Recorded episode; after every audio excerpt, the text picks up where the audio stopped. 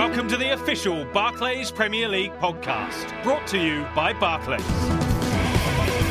Hello, I'm Jacqui Oatley, and welcome to you wherever you are in the world. Is there anyone who can predict this season's title race? We knew we couldn't afford to lose today. We couldn't let Arsenal get 11 points ahead of us today, and we knew a victory would put us right back in there, and we're in a great position. Mourinho's now 66 not out at the bridge, but that wasn't even half the story. We knew that Chelsea would come at us from early on, but the way we formed second half was unbelievable. We're really disappointed that we didn't come away with all three points. And is this Dutchman the top flight's new free kick specialist? You need to practice, just need to go out there and perform and just do the thing you learn to do. We'll be speaking exclusively to Aston Villa's Leandro Bacuna and Steven Reid of West Brom. Former Toon star John Beresford explains Newcastle's recent resurgence. Plus, we hear from Tim Krul, Chris Hughton, and Morgan Schneiderlin.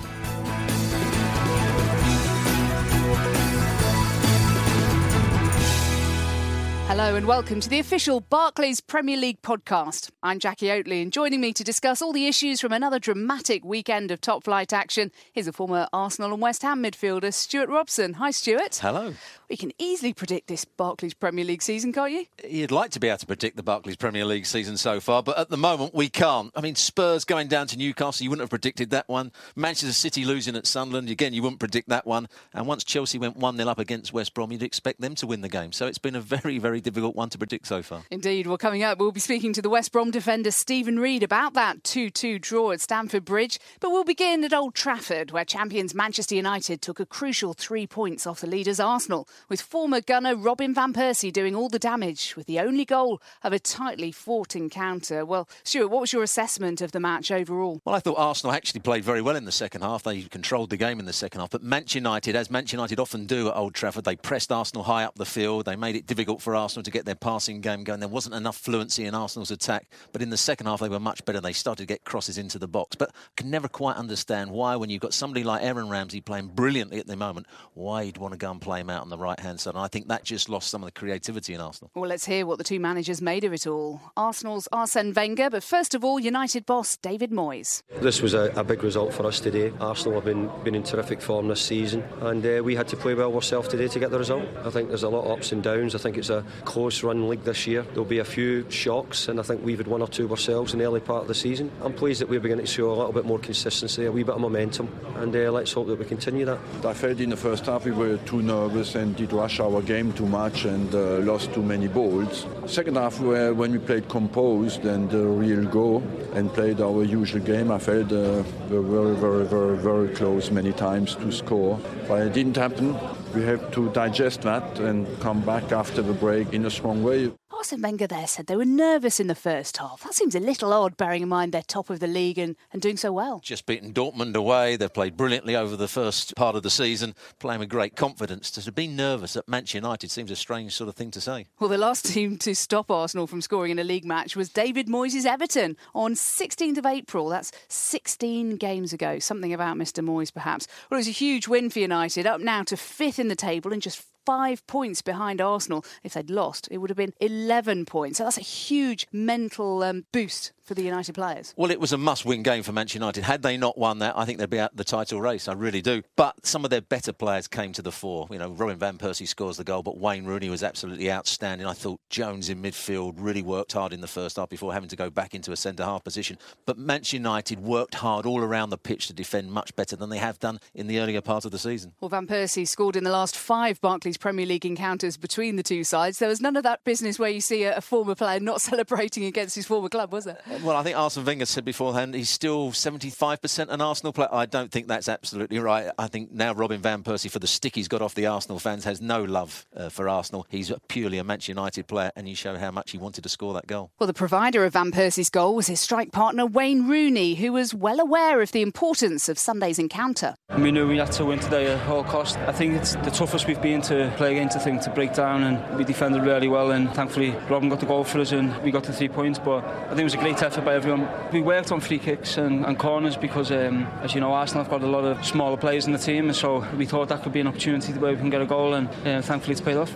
Great effort by everyone, he says, but he's not going to say himself. But he was absolutely phenomenal. Why do you think he's in such good form and at the peak of his fitness now rather than last season? Well, I think he's got the belief of the manager. David Moyes had him at Everton, and obviously they had their argument at one point. But I think that David Moyes has given Wayne Rooney his head. He wants him to go and play in the second striker position. He's encouraged him to go and press the ball all around the field. And now you're seeing the Wayne Rooney maybe of two years ago when he is the link for everything good that Manchester United do. He closes the ball down, he sees passes, and he will run beyond Robin Van Persie at times. To prove that point, since the beginning of last season, Wayne Rooney's had more assists, 14 in the Barclays Premier League, than any other player. Well, there were a couple of incidents in the game, a couple of head injuries to Szczesny and Vidic. What did you make of those incidents? Well, I'm going to be a little bit unfair probably on Szczesny because he went down, he looked as though he'd been poleaxed, and a couple of minutes later he gets up and there's nothing wrong with him. The Vidic one was a terrible one. When you see it in slow motion, his head's knocked right back. He obviously ended up in hospital, so maybe won't play for a couple of weeks. Well, Arsenal were without Mertesacker and Rosicky, two players who've been key for them this season. They were out with a bug, and it came at the end of a very hard week, bearing in mind that big win in Dortmund. I mean, how much do you think those two factors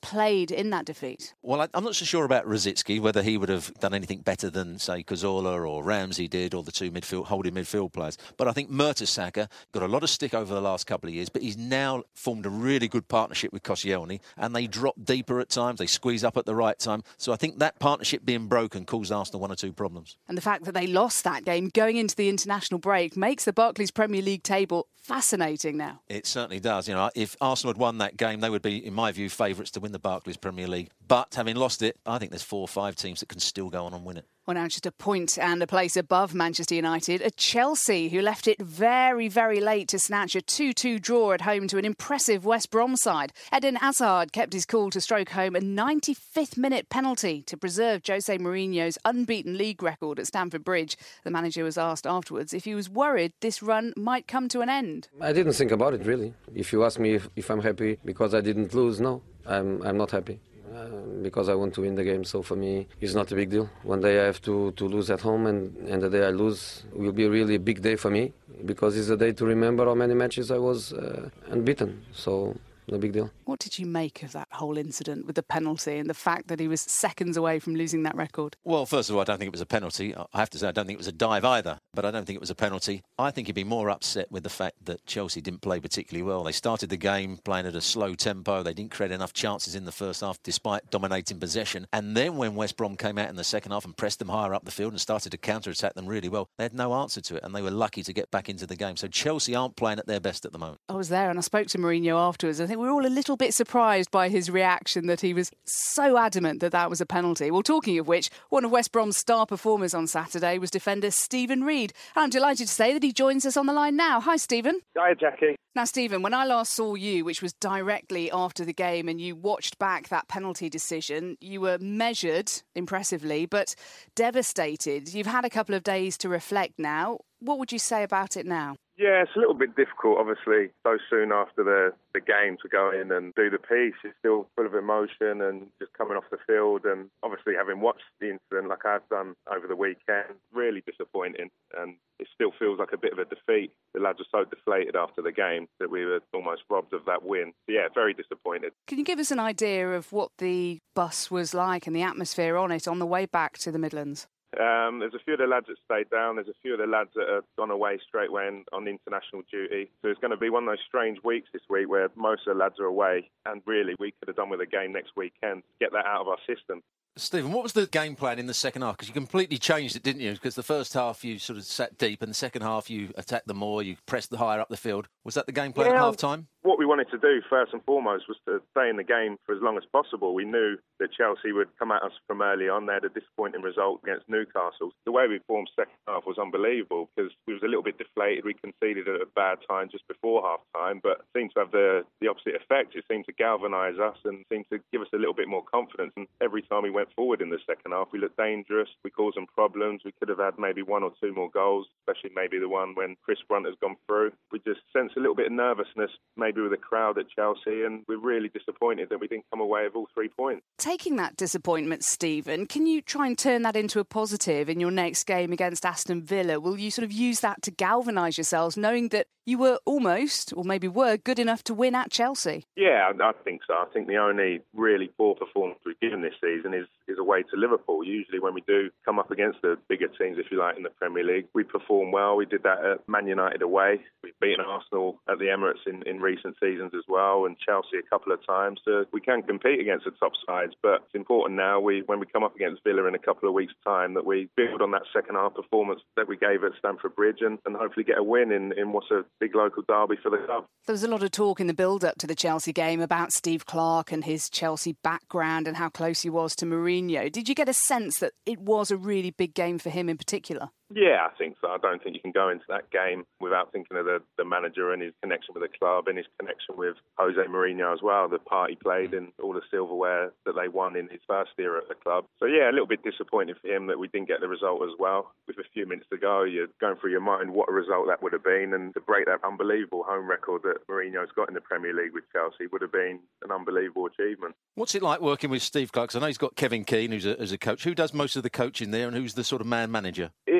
gaffer. It's Steve Clarke, and we've got Keith Downing as well as first team coach. So Keith and Kevin do their little bits and pieces in, in preparation for the major part of the session, which the gaffer usually takes when we're getting down to the, the tactical side of it and how we're going to play and how we're going to come up against the opposition at the weekend. The gaffer steps in, and we work from, from early in the week, doing a little bit every single session on how we're going to come up against the opposition. Usually, the ones that are not likely to be involved will play as the opposition, if you like, and you work all week to that effect. And it worked really well at the weekend. We've looked really impressive, except maybe for that game against Liverpool. A word about you personally. You're 32 years of age now. You seem to be enjoying yourself at West Brom, apart from at yeah. the weekend. But is there anyone in football who you'd say particularly influenced you from an early age? I sort of go back to my days at Millwall, really, Jacqui. The senior pros there sort of instilled in me the qualities I think that you need to make it in the, the modern game. I think that over the years has changed with the way the younger players are coming through. I just had great senior pros around me when I was at Millwall, the likes of Sean Dyche and Bobby Bowry and Scott Fitzgerald, Stuart Nethercott,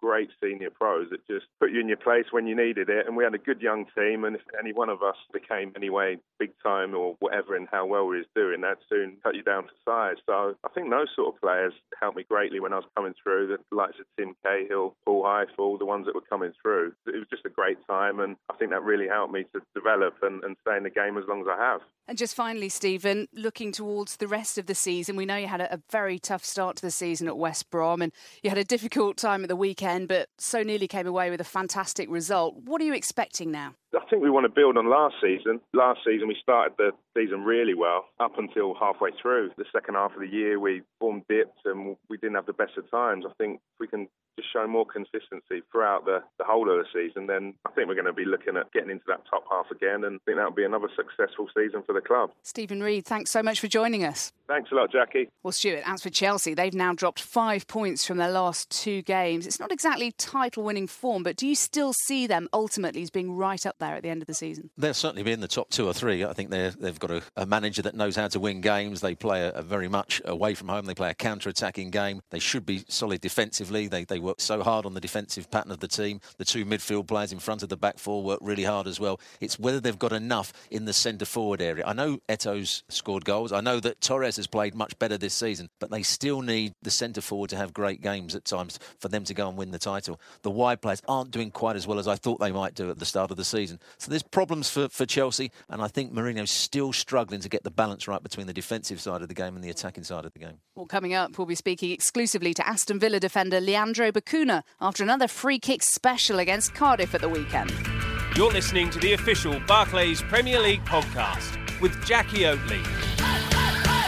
A place above Chelsea in third spot is Southampton, who saw off Hull City 4 1 at St Mary's on Saturday to make it their best ever start to a top flight season after 11 games. Well, Mauricio Pochettino, most of us have to admit we said who when he came in after Nigel Adkins was sacked, but everybody's singing his praises now. What do you think he's doing so right? He's got the game plan right. He's got the best out of the players. I've seen them two or three times in the last month or so. They are an outstanding side. They press the ball high up the field. They've got great energy. They've got great team spirit. They know exactly exactly what they're trying to do, but they've also got creativity in the front areas. I've seen Southampton play two of the best performances I've seen of any team so far this season. Once against Fulham and this game against Hull. Wow. Well, the standout moment of the match was Adam Lallana's excellent solo goal in the first half, as acknowledged by his teammate and fellow goalscorer at the weekend, Morgan Schneiderlin. I have the chance to work with him for six years now, and I see him growing as a player. He's just fantastic, you know. He got so much ability. I think he's one of the best talent in England, and uh, and he deserves that call up. And today he show again, you know,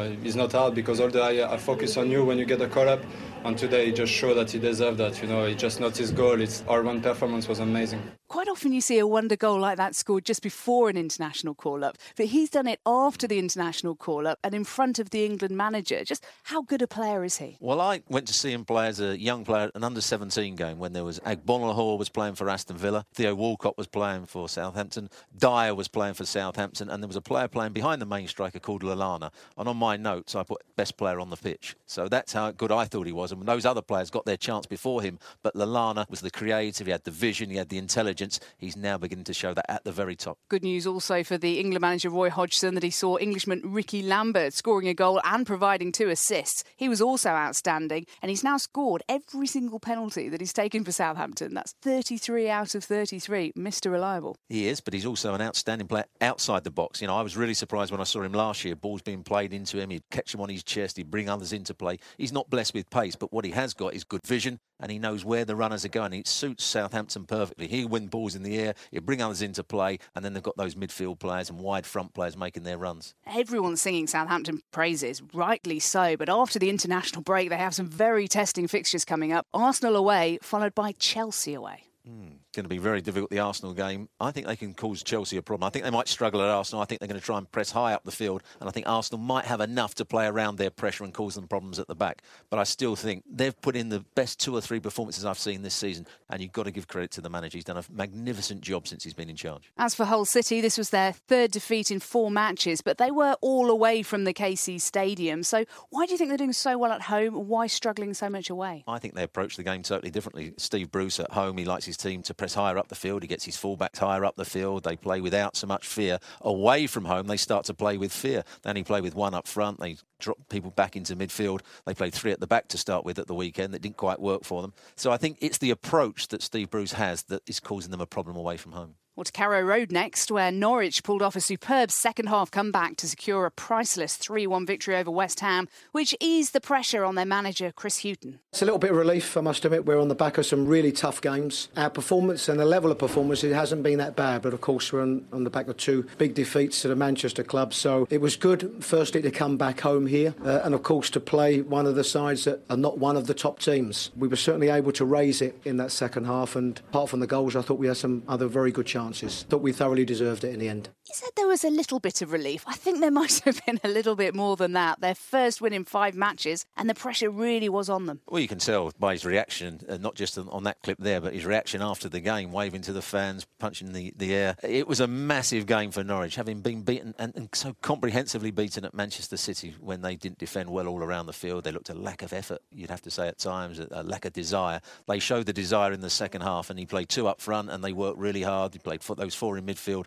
I'm, I'm pleased for Chris Hughton because I know he's a coach. He goes out there every every day and wants to get the best out of his team. He tries to improve the team, and I think he will get better as the season goes on. And that win was one which they had to come from behind. It was a second half comeback. Hooper, Snodgrass, and Fair scoring after that mistake by Jääskeläinen, which was absolutely key in that game. Sometimes you need a bit of luck when things aren't quite going your way. You know, uh, we saw Tottenham at the weekend when things aren't going their way. They didn't get the luck. Keeper made a great save. This time, Norwich get that bit of luck with Jääskeläinen making the the error for West Ham. Well, looking at West Ham now, that defeat drops them below Norwich in the table to 16th. Do you think they should be concerned? I think they should be concerned. I've seen West Ham play on several occasions. Even the result against Spurs, it was a one-off. They didn't play particularly well. They played on counter-attack. Spurs had lots of the play and they had that bit of luck at the time. I'm not sure what the game plan is of West Ham. Sometimes they're playing without a striker. They're playing with a midfield player playing at centre forward. Away from home, they drop far too deep, so they can't then get players in support of the front player. So I would really worry if I was a West Ham supporter supporter that things aren't quite going right there. And if they don't get it right soon and they don't get Andy Carroll back in the side, that could be a real problem for them. Do you think that's what is going wrong this season? Is that they were building so much on the reliance of Andy Carroll? He gets injured, he hasn't played. If you put all your eggs in one basket and Andy Carroll is their target man, and that's the way that Sam Allardyce likes to play, there's no question about that. He's a, a manager that likes direct football. If you're then playing without a centre forward who can win balls in the air and hold up play, you've got a problem. Andy Carroll was their big hope. Well, another team to record a crucial home victory at the weekend was Aston Villa, who ended a goal drought of 451 minutes in the league to see off Cardiff 2 0 at Villa Park. Defender Leandro Bacuna scored the all important opening goal with a superb free kick, something which Paul Lambert said came as no real surprise to him. I thought his one against Manchester City was, was first class, but that one, I think the ball actually goes by the post and then goes back in. So, But Leo can do it. He's done it in training numerous times and uh, it's a fabulous goal. You look at the team we've got out there and they've got two young kids for the academy on the bench. This shows you how, how stretched we are. We've lost a lot of, lot of players in this little bit, so the breaks probably came a good time, but I thought we were excellent, I really did. I'm pleased to say we're joined now by the Dutch under 21 international Leandro Bacuna. Thanks for joining us, Leandro. Good morning. Congratulations on that win. It was a wonderful free kick from you that ended Aston Villa's seven and a half hour wait for a goal, and it came at a pretty decent time as well. Yeah, it was um, was a tough game. Cardiff was both playing really compact, and uh, we had a difficult game. And on the moment, it was like a, a relief for us like for me, for the whole team, for the public. So it was just to the right moment. It was a wonderful free kick, and you scored a similar one as well in the 3 2 win over Manchester City. We have a Twitter question for you from at Luke99. He says, How long did it take you to perfect that free kick? I think a long time. you need to practice, practice, and if you practice, then uh, yeah, in the game it will turn to you, and then you will make goals.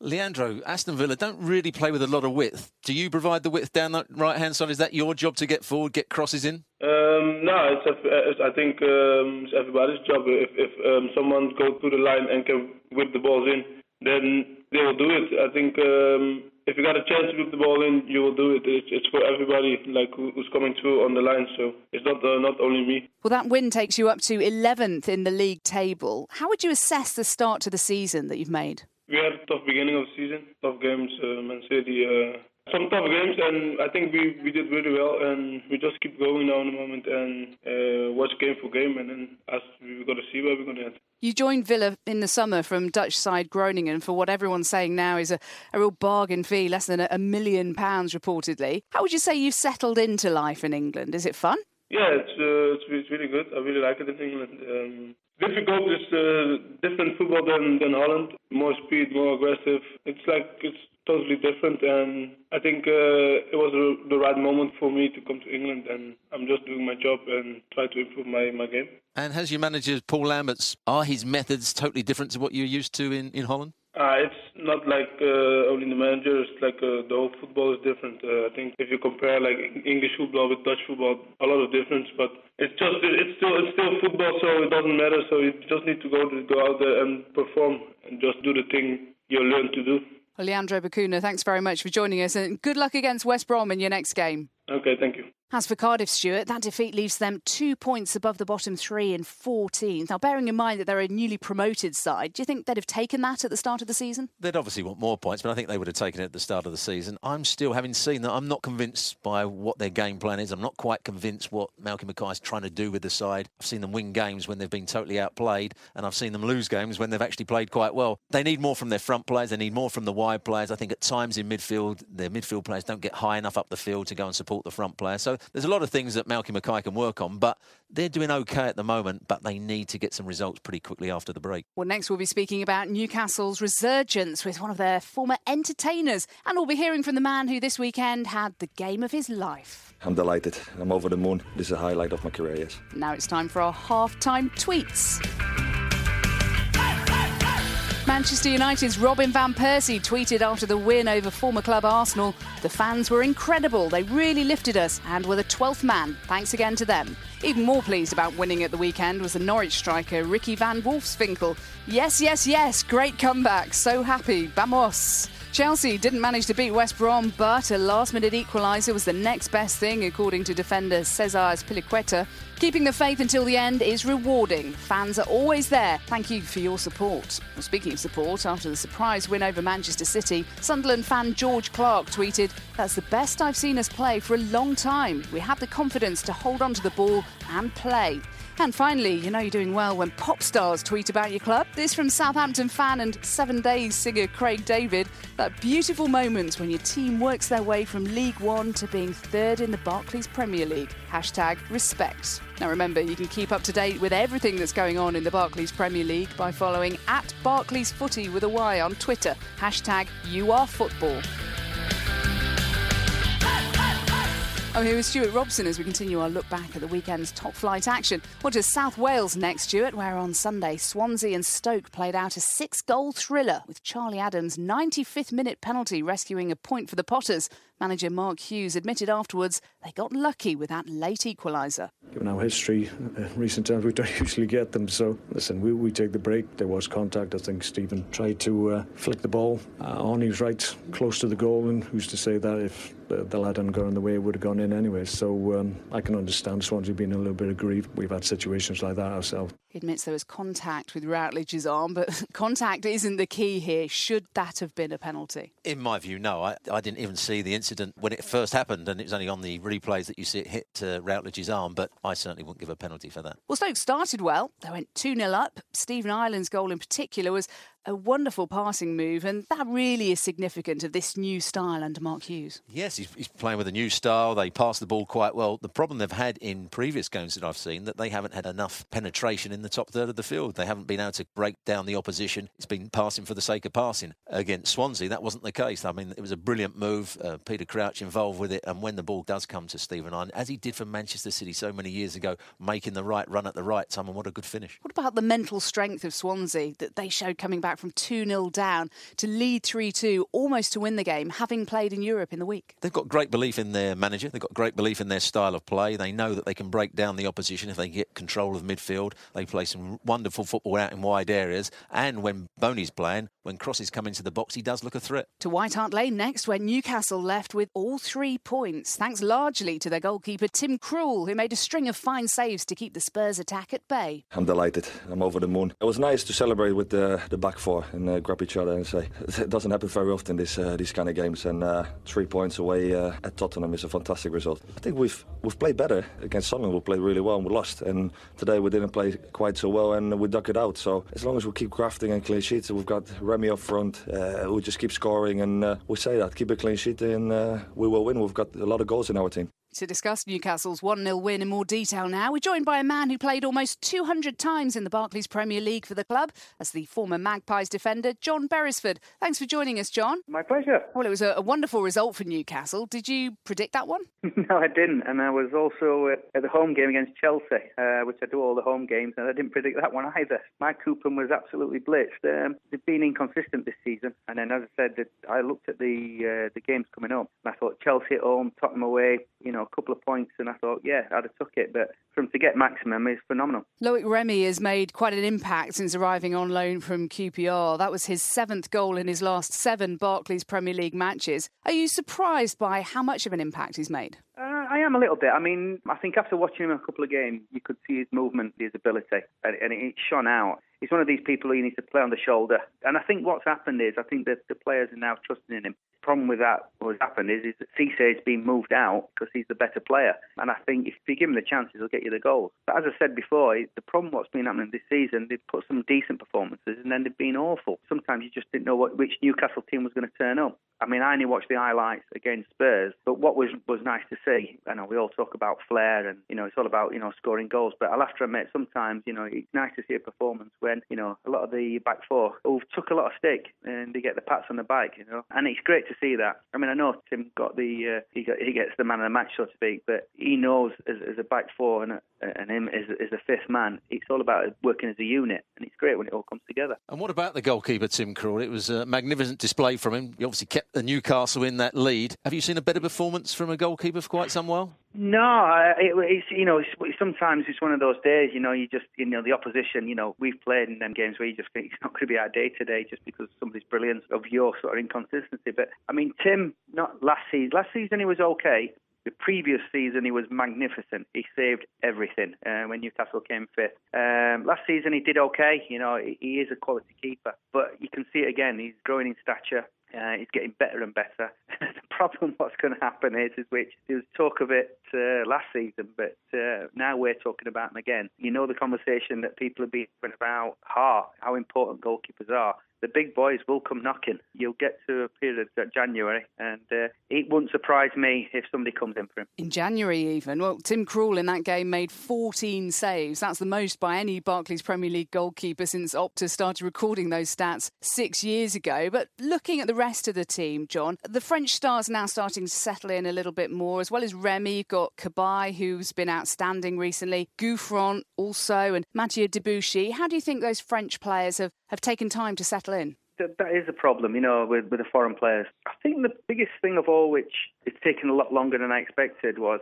is them understanding the way the fans at Newcastle want to play. The foreign lads, the French team, the, the game that they're usually playing is a lot slower. They like to build up from the back. Uh, the trouble at St James's Park is uh, the Geordie faithful, and I've been lucky enough to play in front of them. They they prefer the tempo a little bit higher. They want to see shots and see excitement and sometimes they get a little bit frustrated, and I can you can hear a little bit of murmurings within the team if it, things aren't going too well, and they're trying to build it up slow, and it's it's, it's a bit of a catch twenty two. You know, I can understand what the players are wanting to do. The fans aren't that patient, but if they get an early goal, it makes it a lot easier because then the fans settle down. But that's the problem I think sometimes. I think with Remy, he, he suits that. He he wants to get the ball in behind. He wants to sort of like you know get get on the end of things. So he he does quicken things up because he makes a lot more runs. So I think now, as I said, the team is coming together. But I think also so from that point of view, I think that the manager is also realising as well because I think he's setting them up a little bit more attack minded, you know, because of the back four. Uh, when Coloccini's been out,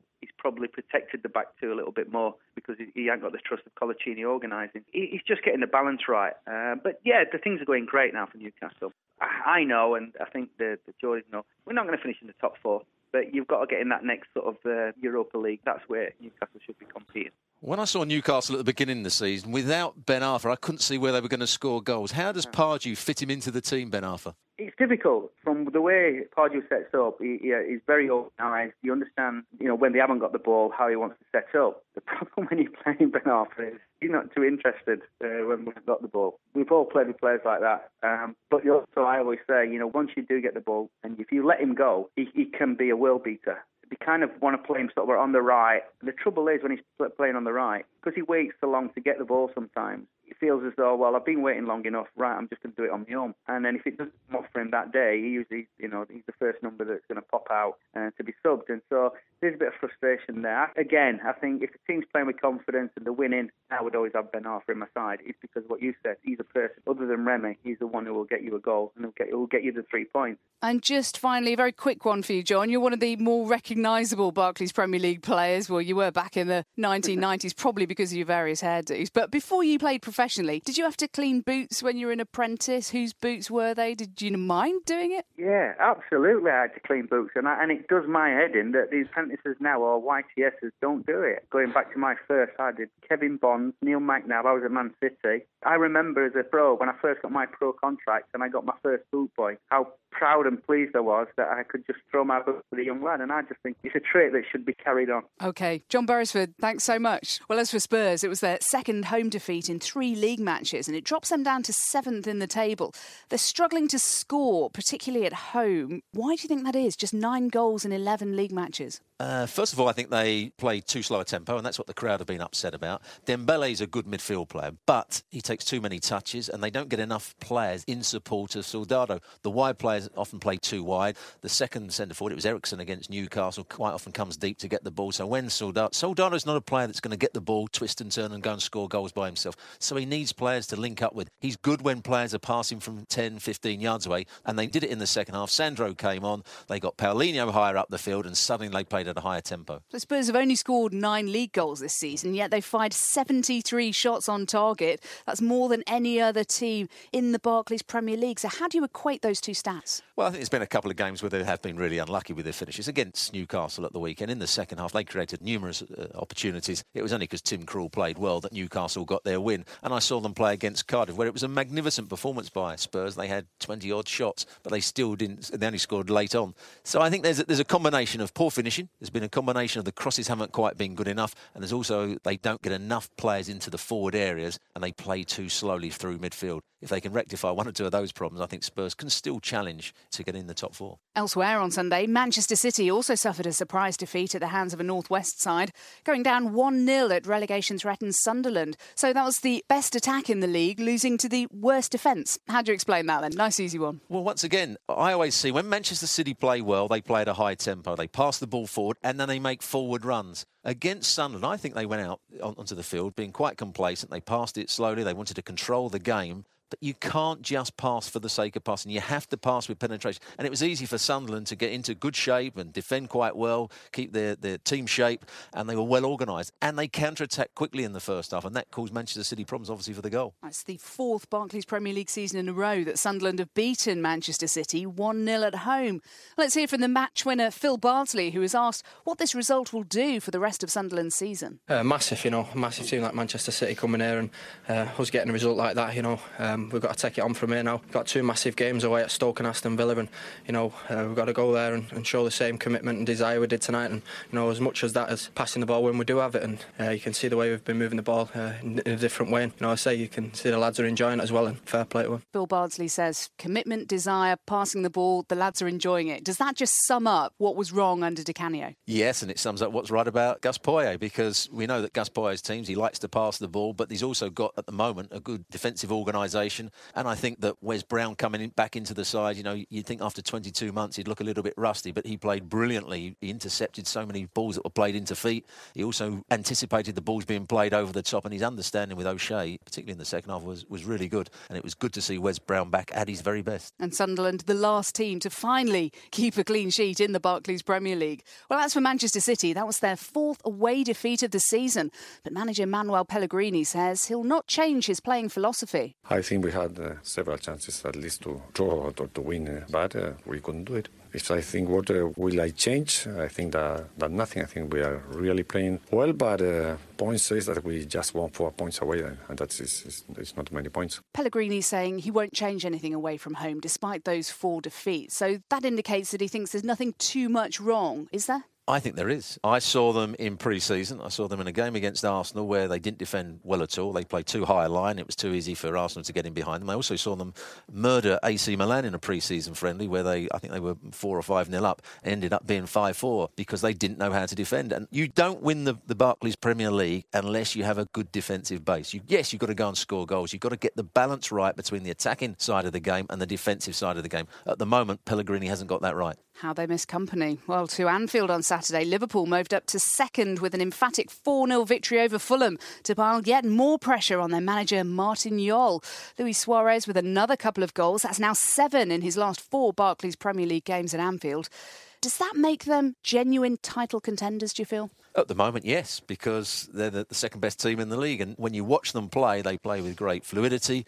The front two combine brilliantly together. I like the system of playing with three at the back and three in midfield and two up front. It all depends on who the wing backs are, whether it's successful. But I think at the moment, Liverpool look a very good side. And I like the way Brendan Rodgers goes about his, his task. Well, let's hear from another of Liverpool's goal scorers, defender Martin Skrtel, who was pleased with how they bounced back after losing at Arsenal last weekend. That was the key for the game today, you know, because we lost the last game, so we wanted to send a message uh, we are here and uh, we are ready to fight. So I'm happy we, we could get three points today. We'll talk about Fulham's weaknesses in a moment, but it was a very different match, of course, to the one at Arsenal. What do you think went wrong for Liverpool specifically in that game? At Arsenal, I didn't think they had so much of a problem as just that when they conceded the first goal. I thought against Arsenal, Liverpool played well. I thought the system suited them. I did the game and I, I was commentating saying Liverpool are dominating possession at times. They know how to get it out to their wing backs. The problem they had is that without having Johnson out at right wing back and without having Enrique out at left left wing back, the wide players didn't get the crosses and they didn't cause Arsenal problems. And then he went to a, almost like a 4 4 2, and that didn't work for him either. So I think he's got to stick with the system. I think they've got great players in front areas. They need more from Lucas. I still think Lucas is lacking that athleticism to be the good holding midfield player. But if the back three can get a good relationship, I still believe Liverpool are a very, very good side. Well, Liverpool's total of 32 shots in that Fulham match is the most recorded by a team in a Barclays Premier League game this season. Now, on to Fulham. It was their fourth defeat in five games and drops them into the relegation zone. And manager Martin Jol knows things need to improve and quickly. They scored two goals from set pieces, and, and that is what you shouldn't do against a team like Liverpool. And after that, of course, uh, we had a big hill to climb. And no, I would like to have a result. And uh, of course, uh, you would have liked to play against uh, other teams, you know. And that is what we did when we played against Stoke or Crystal Palace or Sunderland away. Uh, they are probably same as us, and, and, and, you need these wins, and we did that. But we couldn't get a, a good result against the top sides. That defeat wasn't just about conceding from set pieces, was it? There was a lot more wrong with Fulham in that match. I'm afraid I saw them against Southampton uh, a couple of weeks earlier, which was the worst Barclays Premier League performance I've seen for quite some while. They didn't show enough effort, they didn't show enough organisation, they didn't show any resilience, and that was exactly the same against Liverpool. And if you perform like that over a couple of weeks, you've got real problems. Talking problems, Berbatov, wonderful player on his day. Does he have his day often enough? When they're at home and when they're controlling the game, he's a wonderful player. He'll bring balls down on his chest, he'll link up with other players. But when you're away from home and you need your. Because defending starts from the front. And if you don't defend from the front, your midfield players then are going to be overstretched. And when you look at Parker at the moment, looks a shadow of the player that was playing for Spurs a little while ago. You look at Sidwell, he can't get around the pitch because he's been played around far too easily. With no Hangeland in the, in the back four, that's always a problem because I've seen Senderos play a lot and he's got attributes, but he doesn't read danger when balls are played in behind him. So Fulham, all around the field have, be, have been outplayed, and, and they've got to sort it out quickly. Quickly for Martin Jol's sake. Well, rounding off this week's fixtures, we go to Selhurst Park, where Crystal Palace ended a run of seven consecutive league defeats, drawing nil-nil with high-flying Everton. And we can hear from Palace's interim manager Keith Millen, who thinks his side can build on this result. The good thing is we're creating chances, and if we weren't creating chances, there'd be more of a concern. I, I do believe there's goals in this squad. I think there's enough quality to deliver balls into the box, and we just got to work, keep working and get that belief that we're going to score at the end of it. It's nice to come in here with a smile on the face, having actually achieved some points from the game. And um, if we're being greedy, when you look at the, the clear cut chances, we should have won the game. Keith Millen says he had a smile on his face. He would have had a much bigger one had Jerome Thomas put that clear cut opportunity away. What a good run it was from Jerome Thomas, breaking the offside line. Why he went to chip the goalkeeper, I'm not quite sure. It was a, a risky sort of a finish for him, but you saw that Crystal Palace were, were working hard. They're working much harder for Keith Millen than they were previously but they didn't have too much possession to really create too many opportunities against Everton. Well, the Palace chairman Steve Parish appointed Iain Moody as sporting director before the game and said that they'll appoint a new manager within the week. What sort of character do you think they'll go for? They've got to go for a, an actual coach. They've got to go for someone who's going to go out on the training field and work with the players tirelessly to make sure he gets his ideas across. They have a game plan. They know exactly what they're trying to do. Because if you haven't got the best players, and there's no doubt about it, Crystal Palace haven't got as good a players as some of the other teams in the Barclays Premier League. So you have to be better organised. You have to have a game plan that will cause the opposition problems, and you have to be focused week in, week out on what you're trying to do. So that's why I think they need a coach rather than just a man manager who's going to come in and give them that little lift for two or three weeks. Well, then, give us a name. I've, well, I can't give you a name just off the top of my head, but uh, I'm sure there's plenty that will be in for the job. I bet there are. Well, as for Everton, this was their second goalless draw in a row, and it sees them slip to sixth place. They had almost three quarters of the possession of the match, but worryingly, they didn't create a great deal. Yeah, I've seen Martinez, uh, his sides play at Wigan, where on occasions they look as they can open up the opposition with crisp passing, forward movement, doing things at a high tempo. I've also seen his Wigan sides play too slowly, and that's exactly what Everton did against Crystal Palace. Lots of possession, but sometimes passing for the sake of passing, keeping the ball, keeping possession, but there has to be that penetration. There has to be that forward movement. You have to have your centre forward running in between defenders. You have to have midfield players running beyond your centre forward at times, and that didn't happen enough against Crystal Palace, and that's why they didn't score a goal. Well, that's just about it for this week. There are no Barclays Premier League matches this weekend because of international fixtures.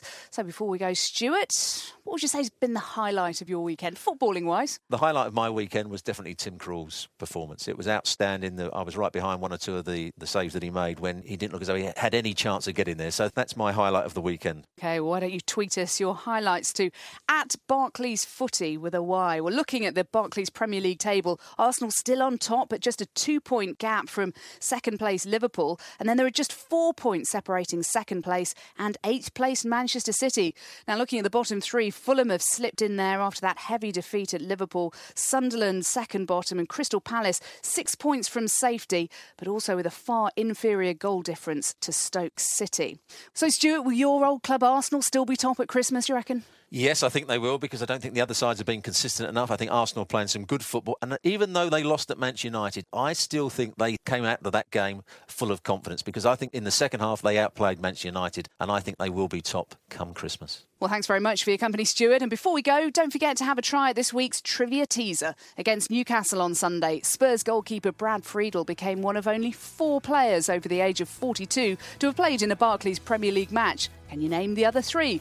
If you think you know the answer, tweet it to at Barclays Footy with a Y or post it on the Barclays Football Facebook page and we'll reveal the answer on the site later in the week. There are, of course, no Barclays Premier League fixtures this weekend due to the international break, but we'll still be back next week for a special show where we'll be reviewing what's been a highly unpredictable first quarter of the season. But until then, from Stewart Robson and me, Jacqui Oatley, it's goodbye. You've been listening to the official podcast of the Barclays Premier League, brought to you by Barclays.